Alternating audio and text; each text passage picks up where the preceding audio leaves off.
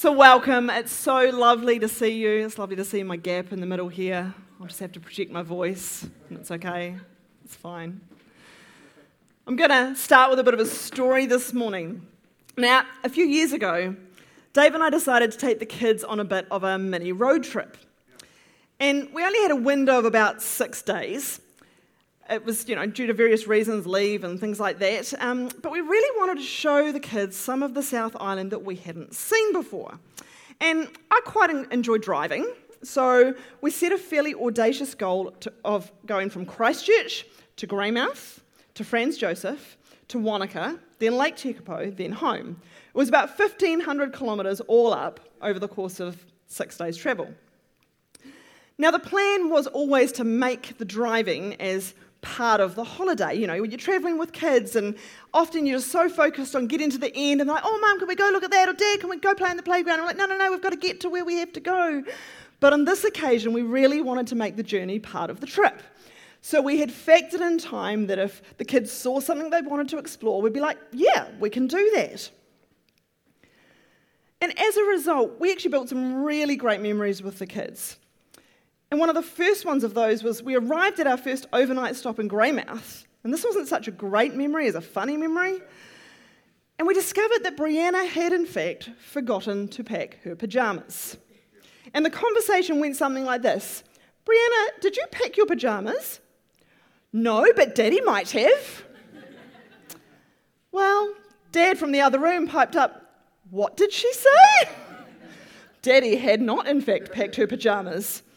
He'd helped, he'd checked her bag, but somehow neither of them had actually noticed this missing key part of her, her luggage. Thankfully, Greymouth did have a warehouse, so a quick trip to the warehouse, and then she had to wear pajamas that hadn't been pre washed, but you know, natural consequences. But thankfully, there was a warehouse. So, lesson number one when you give a six year old a packing list, you really need to check it thoroughly. Now, we made the most of this trip no matter what the weather was doing. And for those of you that know the West Coast, probably know what I mean. We saw Punakaiki in the rain. We saw the splendour of the Hokitika Gorge in the rain. We saw Franz Josef and Fox Glaciers in the rain. We also saw the Tasman Glacier, the one by Mount Cook, in the rain. We did actually get some dry weather in Wanaka and Lake Tekapo, which was good because I think six days of only rain probably would have got to us all in the end. And there was a lot of needing to dry out our jackets and our clothes along the way. In fact, there's one photo which I haven't shown you, which is we're standing there at the Hokitika Gorge and literally our jackets are soaked through. But there's this beautiful blue water behind us and we're all smiling. We're just drowned rats. Yeah. But one of, the, one of the first moments that happened was on the way over to Greymouth and we stopped in Arthur's Pass. We had a hot drink, and then the plan was to go and do the Devil's Punch Bowl walking track. Now, I've got a picture that I'm going to show you, and this is the kids standing by the sign. Hopefully. There should be a picture. Just like the pajamas. he walked into that, didn't he?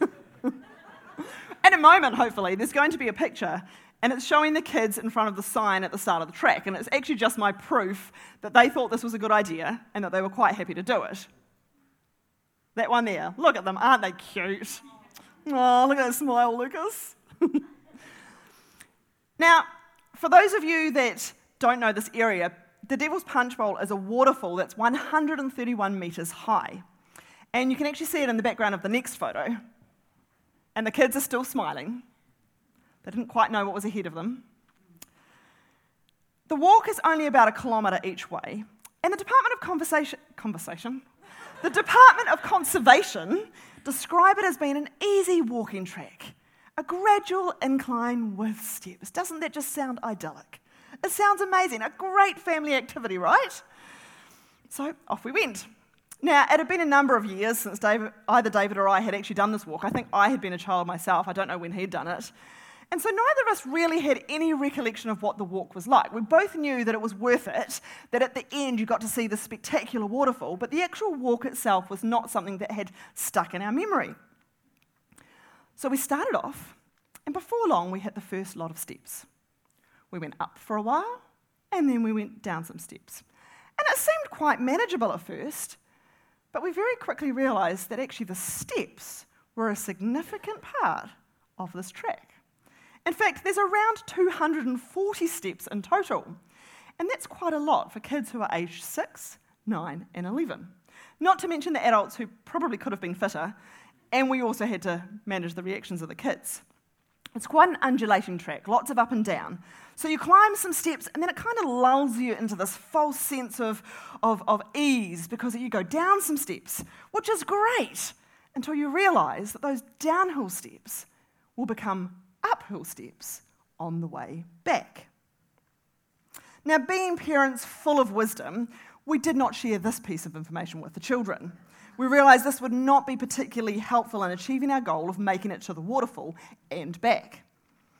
It wasn't very far into the walk, and we'd already gone a number, up a number of those steps when Brianna started to say something.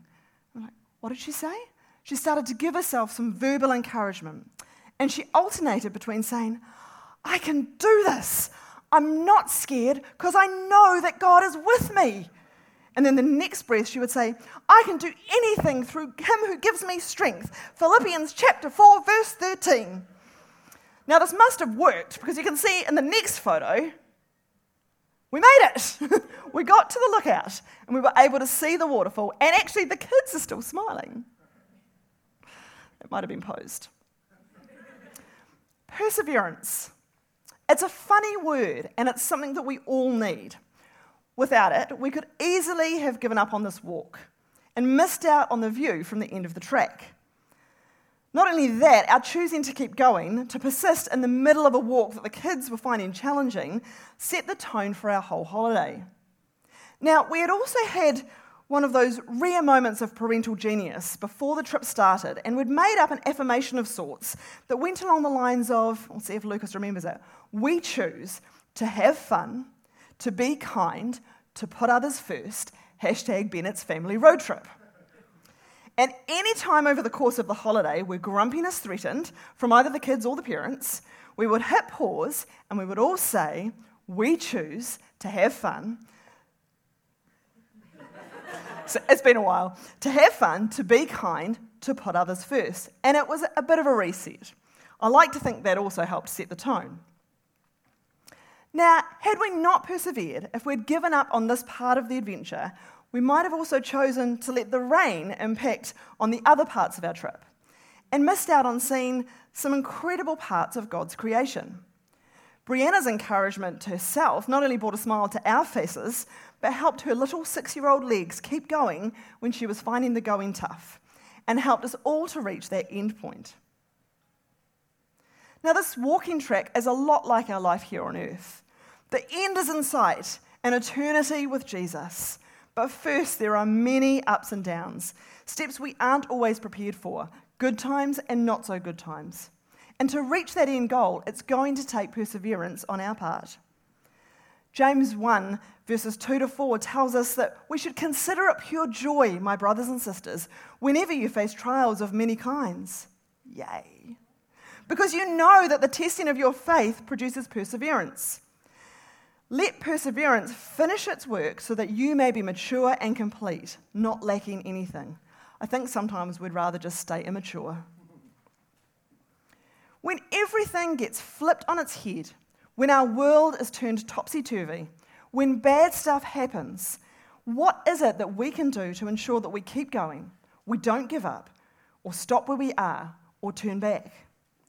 Determination is something that many people possess, but pure grit will only get you so far.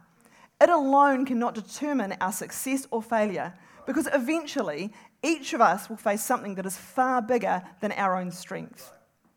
There are many of us in this room who have had to face such things the loss of a loved one, illness, injury, other health challenges, employment or financial pressures. And so far, you're all still here. You haven't given up. But we all know people who have faced these kinds of circumstances and have not been able to continue walking through the valley, through the ups and downs. There may even be some of you in the room today who feel like you are at the very edge, the very limits of your ability to keep hanging in there. So, what gives us that stickability? Why, in the face of circumstances that have an irrevocable impact on our lives, are some people able to keep their chins up and keep moving forward? To continue to proclaim that Jesus is Lord as they trust wholly in Him. Why don't you turn with me to Matthew chapter 7, and we're going to start at verse 24. Therefore, everyone who hears these words of mine and puts them into practice is like a wise man who built his house upon the rock. The rain came down, the streams rose, and the winds blew and beat against that house. Yet it did not fall, because it had its foundation on the rock. But everyone who hears these words of mine and does not put them into practice is like a foolish man who built his house on sand. The rain came down, the streams rose, and the winds blew and beat against that house, and it fell with a great crash. Number one, our foundation is built firmly on Jesus Christ. Now, any of the builders or engineers in the room know that the strength of a building is only as good as its foundation and the land it's built upon. And just this week, as we saw in the video, we've seen the QE2 kids and youth buildings moved onto their foundations. Why? Because without a firm foundation, the buildings lack stability to ensure they last the distance. It would not be worth fitting out those buildings and finishing all the things that need to be finished with it if they weren't first put onto a firm and strong foundation. Anyone who has built a house since the Canterbury earthquakes will be aware that there is different types of foundations required depending on the condition of the land being built on, and there are some areas of land we can't build on. It's one of the most important and expensive parts of any build, that foundation work. In the years after the earthquake, I was actually working in the insurance industry, and one of the things we quickly learned that the number one factor that determined if a house was able to be repaired was the condition of the foundation and the land underneath. If the foundation had withstood the impact of the earthquakes, then repairs were at least possible. But if the foundation was compromised, then the ability to repair that house was also compromised. Often the house would actually look okay or look like it had sustained minimal damage, but the foundation damage meant that that house was no longer safe, wasn't, wasn't able to be repaired, and needed to be rebuilt. Now, obviously, in Jesus' time, and it's Jesus that's telling this, this parable, the foundations were not engineered to the extent that they are now. But the people did understand that what the foundations of a house were built on was important. Unstable ground meant a horse. A horse? Man. Unstable ground, I mean, a horse would struggle too. Unstable ground meant a house would not weather the storms well. But a house built on solid ground would.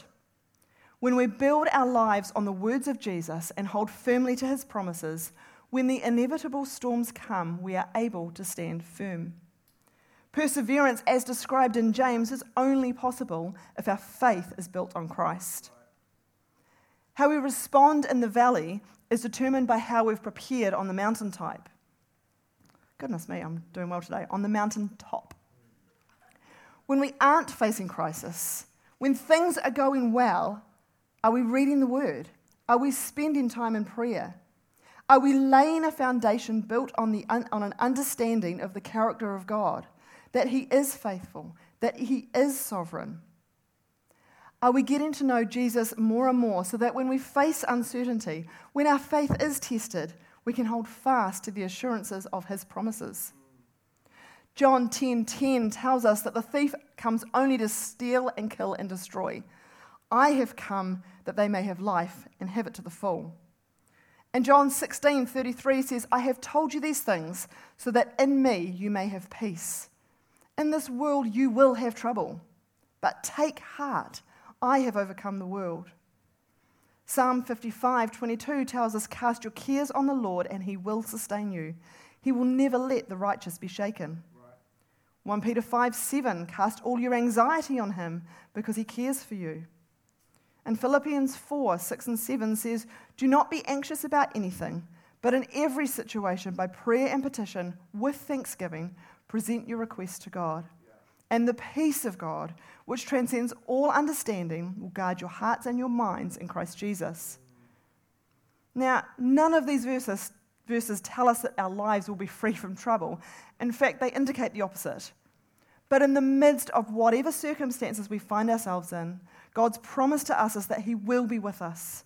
He will strengthen us. That when we turn to Him, His peace will be with us.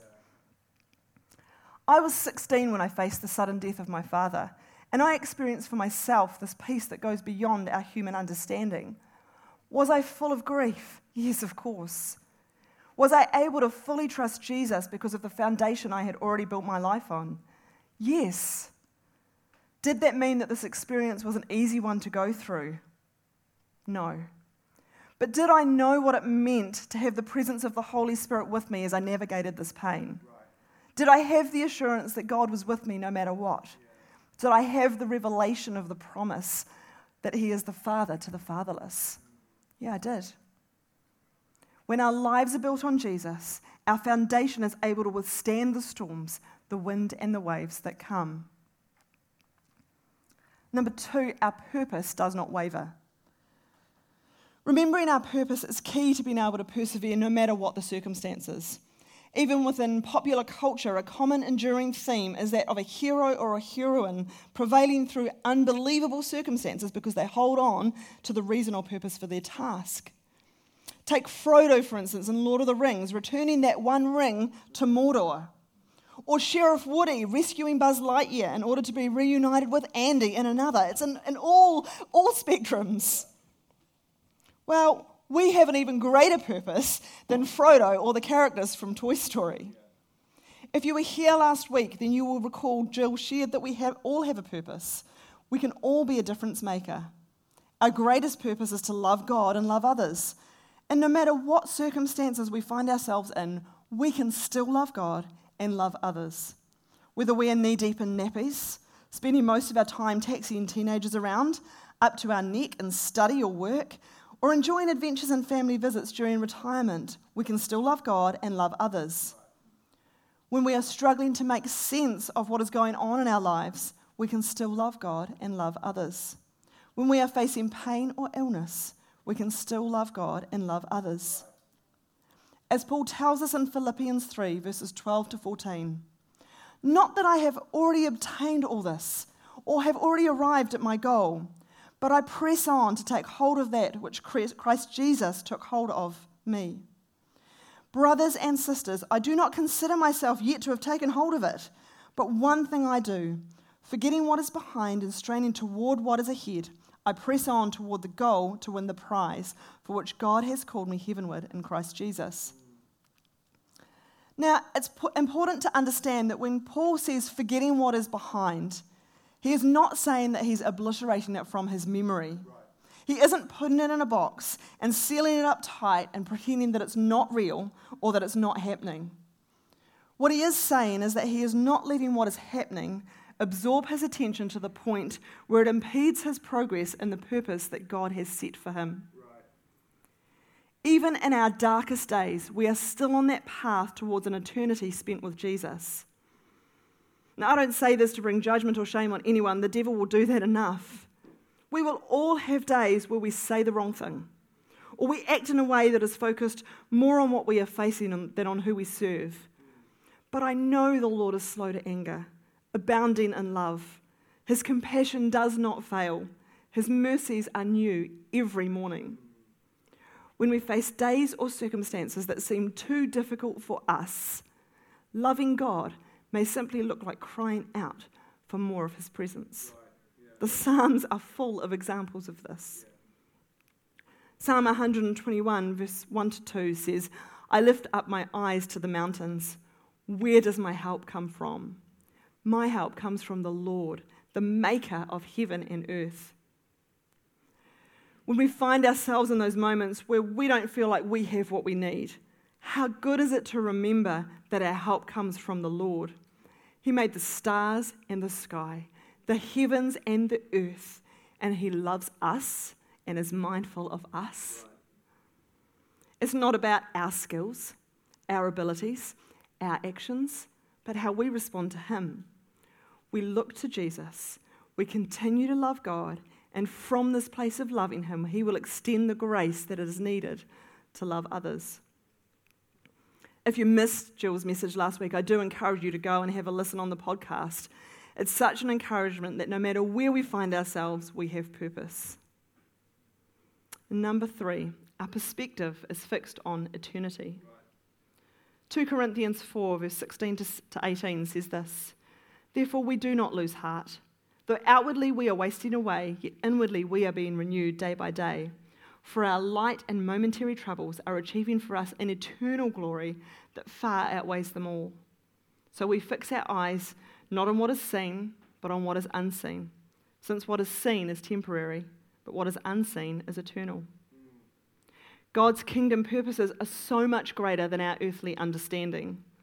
We talk about the upside down kingdom, about being countercultural, and yet we can sometimes expect God to align himself to what we want instead of praying, Your kingdom come, Your will be done on earth as it is in heaven.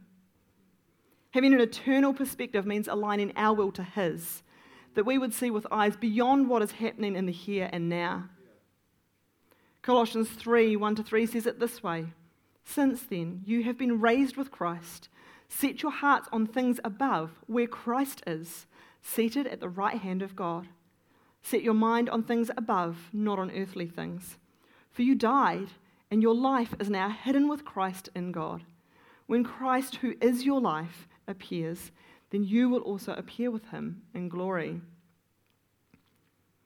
Often we limit our understanding of who God is to how we interpret the answers to our prayers. When the answer looks different to what we expected or even believed would be the case, we can be left with feelings of disappointment, of being let down. Our feelings are not an accurate representation of who God is. Our feelings are natural, but God is supernatural. He exists outside of space and time, and our natural understanding is very much defined within space and time as we know it.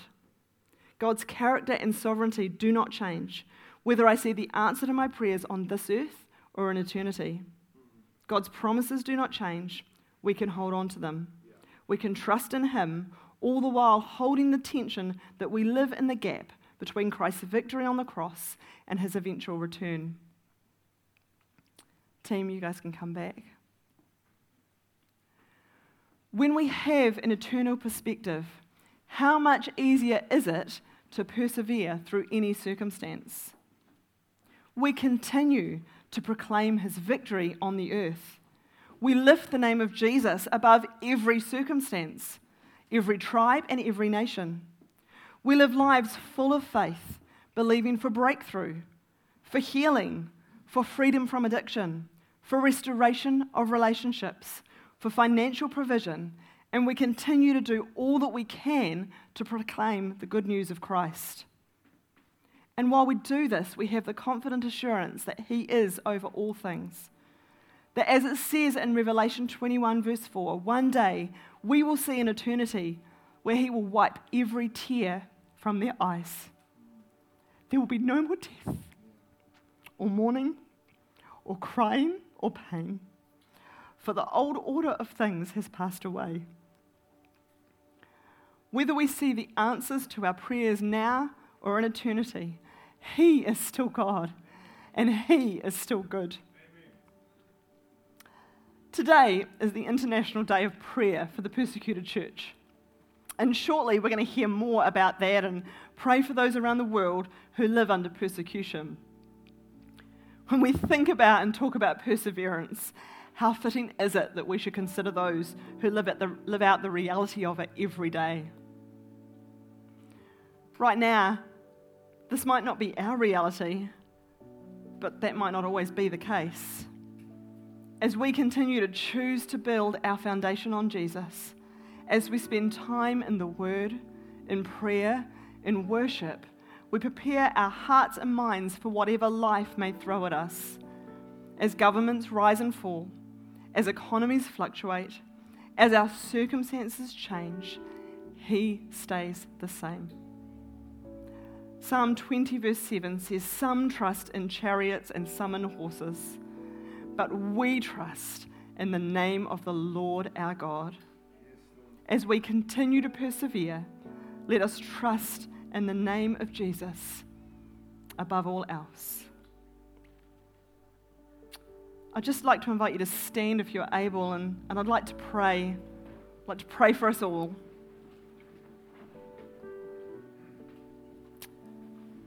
Father, we thank you that you care so deeply for us, that you set the stars in the night sky, and you created the world, but you also created us, and you desire to have relationship with us. Lord, this morning, we just ask that you would help us to continue to build our foundations on Christ.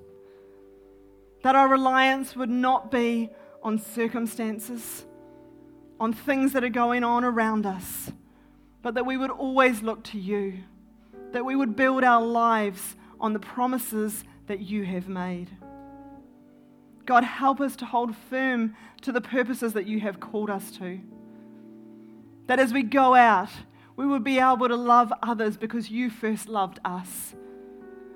That no matter what we are feeling or experiencing, we can always extend that love to others and show them Jesus along the way. And God, we ask that you would continue to align our hearts to your eternal perspective. That we would know what it means to earnestly pray, Your will be done your kingdom come on earth as it is in heaven. For every situation that, that anyone in this room is facing, Lord, we submit it to you and we say, Your kingdom come, your will be done on earth as it is in heaven. We thank you that you are God, that you are sovereign, and that we can continue to hold on to you when the storms come, when the wind blows, when our strength has faded, and you reign supreme. Praise you, God.